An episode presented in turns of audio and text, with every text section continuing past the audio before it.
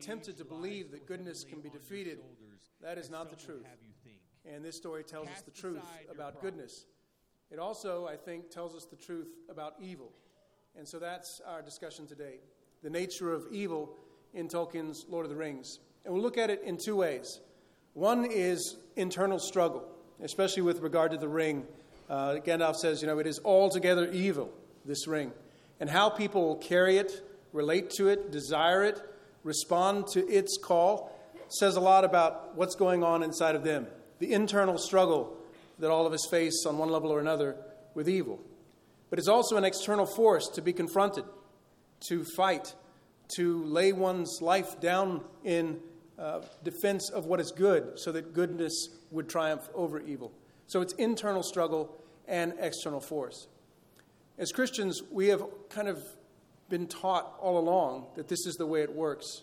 In the prayer that Christ taught his disciples, he urged us to pray, Lead us not into temptation. Help us as we deal with the internal struggle with evil. And also deliver us from it, from the force of it, from the weight of it, from its power, the external force of evil. And so, grounded in Christian tradition, Tolkien obviously reflected those ideas in his story. So let's look at some of the characters and how they dealt with it in this way, looking at how evil can be tempting, it can also be corrupting, and it can be all consuming, especially with regard to this ring. Isildur came in possession of the ring in the battle with Sauron, broke his sword, sliced off the ring, and took it. And he was begged by Lord Elrond to destroy the ring. They had opportunity right then and there to put an end to the power of this dark evil, but he couldn't do it. He wanted to possess it, he wanted to hold it for himself, he wanted to use it on behalf of his people, and maybe he fooled himself into thinking it was all a noble cause to possess this ring. But it was calling to him, and it used him. And when it was done with him, it betrayed him. And he lost the ring. And it's as if the ring is described as having almost a will of its own. It has volition, it has power, it makes choices. And in this case, the ring left Isildur to be taken up by another in this case, this ring sitting on the sandy bottom of the river is picked up one day by Deagol. And Deagol is a relative of Smeagol, the one who would eventually become known as Gollum. But Deagol picked it up first. And desiring it so greatly, it happened to be his birthday, Smeagol convinced himself and tried to convince Deagol that he deserved it as a gift. And he felt that so strongly that he was willing to choke the life out of Deagol so that he might possess it for himself. And so, like Cain and Abel, this story has a terrible consequence. That great desire for power, the great call of the ring, urged Smeagol to become someone else so that he would possess his precious. This is what he called it. It was precious to him, it was something he held dear to him. In terms of how he ordered his loves and affections in this life, the ring held primary place. Nothing else could compete with it, and everything else was subordinated to it, even his love for his friend Deagol. He was willing to murder to possess it, and it had its way with him. It corrupted him, it changed him, it transformed him. He even says that he lost and forgot the taste of bread. He was less who he used to be, and he even, he says, forgot his name. And throughout the story, he almost has a sort of split personality between who he used to be, Smeagol, and who he now is, Gollum. And Gollum desires the ring above all things, and it, it urges him to do even those things that somehow, on some level, Smeagol might hesitate to do. Gollum does, all in search of the power of that one ring. But the ring abandoned Gollum in the dark caves where he dwelt for so long, and it was picked up once more, this time by Hobbit, Bilbo Baggins. He picked it up, and in a matter of moments, tricked Smeagol, Gollum, into keeping it for himself. And he kept it for a long time, aged quite gracefully. One of the consequences of the ring is that whoever possesses it possesses unnatural long life, it says. And he was willing to give it up, but barely. He hesitated to give it up. But on his 111th birthday, he was going to give it to his nephew, Frodo. But as it was time to give it up, he resisted. And it's described in the novel and portrayed quite poignantly in the film. There you are. Some people laugh at this moment. It's so maniacal, maybe a little absurd. But he becomes someone different when he desires the ring so absolutely. He's transformed in an instant into the most horrible version of Bilbo Baggins because he wants the ring so desperately. He eventually does give it up, though, hands it over to Frodo, but Frodo doesn't even know what to do with it, doesn't have much desire for it. In fact, when Gandalf comes asking for it, he forgot where he put it. And so here he takes the ring. He's not sure what to do with it, but he thinks, well, I'll just give it to Gandalf. But Gandalf doesn't want the ring because you might think, well, if it really is a powerful evil, then give it to the most powerful good person you know. Makes sense.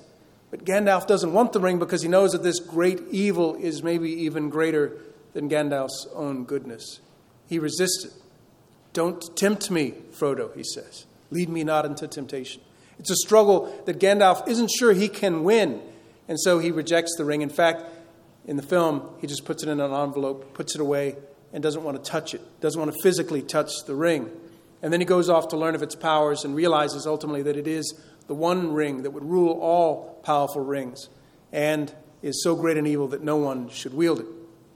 Later in the story, Frodo, again, it's been some time, but he hasn't yet been kind of taken over by the ring and its power. He's willing to give it up again when he meets with Galadriel, the most beautiful, powerful, good person he's ever met.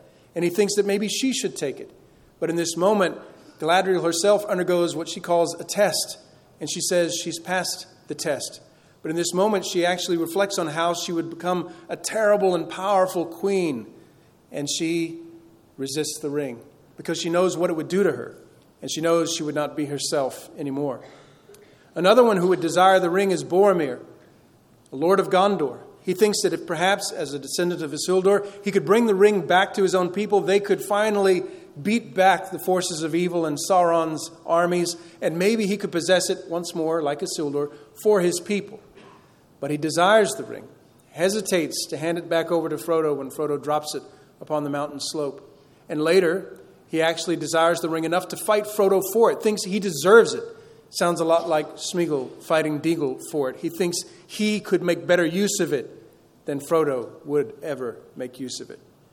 Trouble is, Frodo escapes at this point, doesn't trust anyone anymore, and Boromir snaps out of it. Thankfully, the internal struggle is, for this moment, won, and he becomes himself again, realizes what he's done to Frodo, and lays his life down to defend the other hobbits that they might somehow escape the onslaught of Orc and Uruk-hai. And in this moment, he dies a glorious death, somehow recovers his honor before he passes. But that leads Frodo to be so distrusting, even of his beloved friend Aragorn, who assures him that he would have gone with him to the very end if necessary.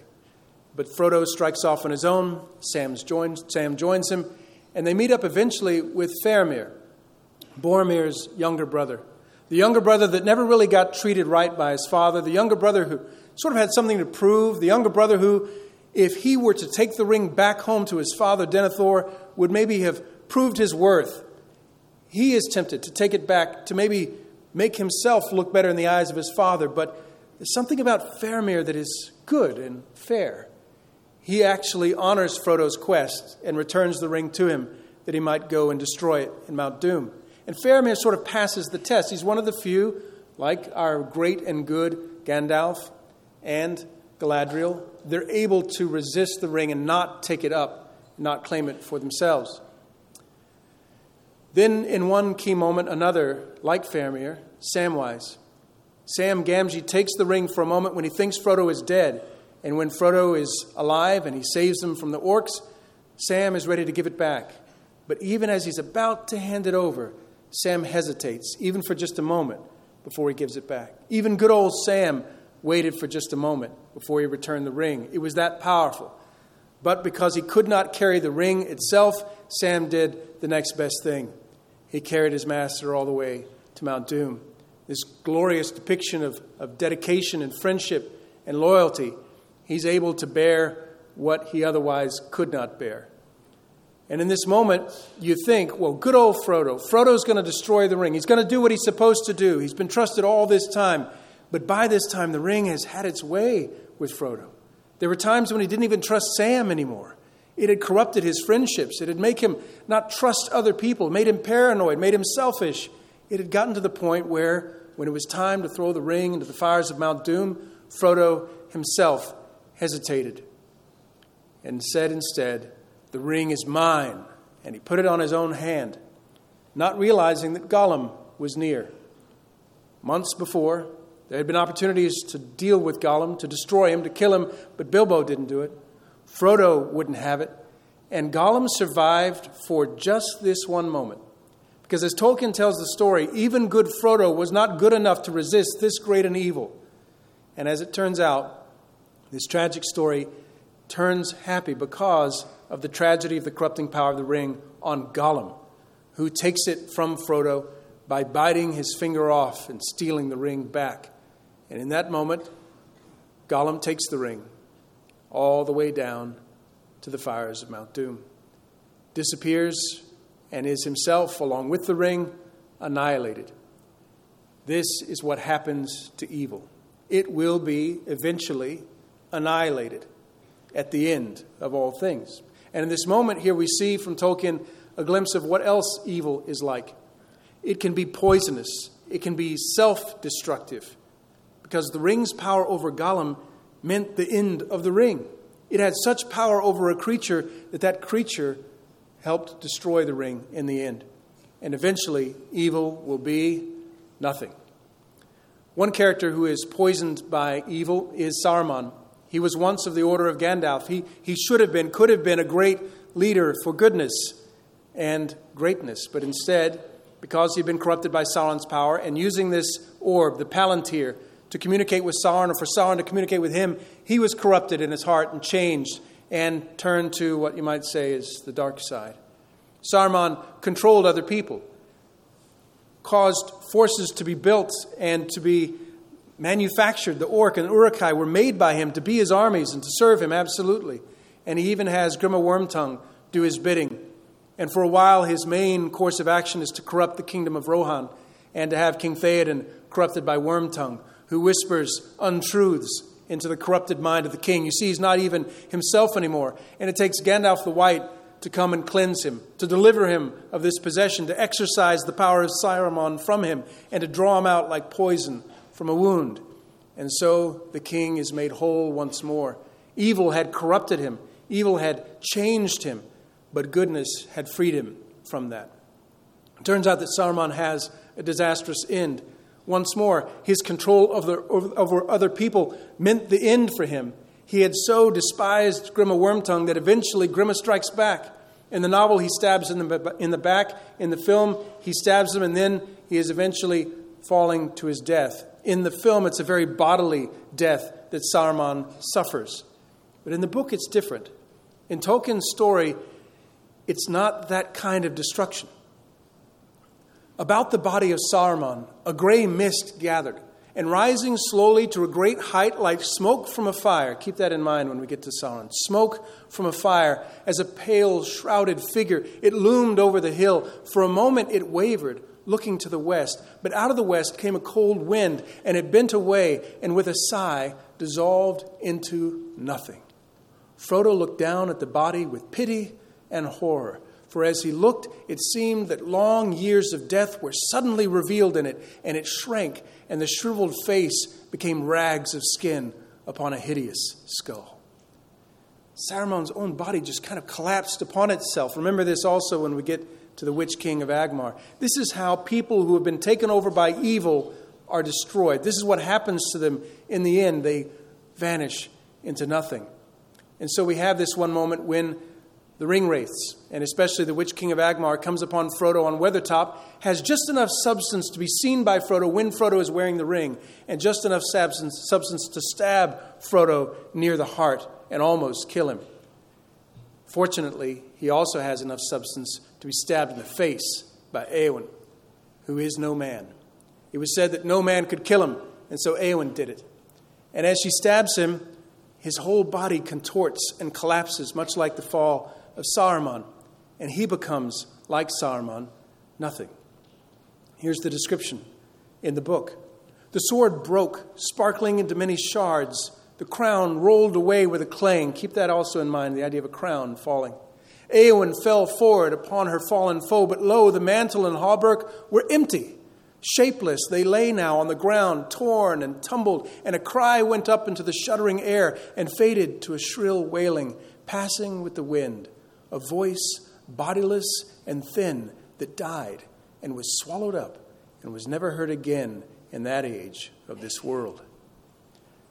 Tolkien keeps depicting evil as being so great and terrible and fearsome and awful until it's confronted, until it's defeated, and then its defeat is to be vanished into nothing, to be annihilated from this world. Another character who is corrupted by evil is Lord Denethor. He's the steward of Gondor. He's not really a king, but he's Boromir and Faramir's father, and he should be ruling justly, but he's been corrupted. And like Saruman, he had one of those orbs, a palantir, with which he communicated with Sauron.